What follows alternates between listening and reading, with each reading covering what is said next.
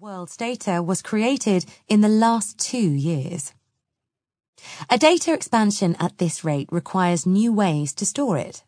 Computer scientists at IBM and Sony's division for data storage have now managed to fit 330 terabytes of uncompressed data onto a small cartridge that can be held in the hand.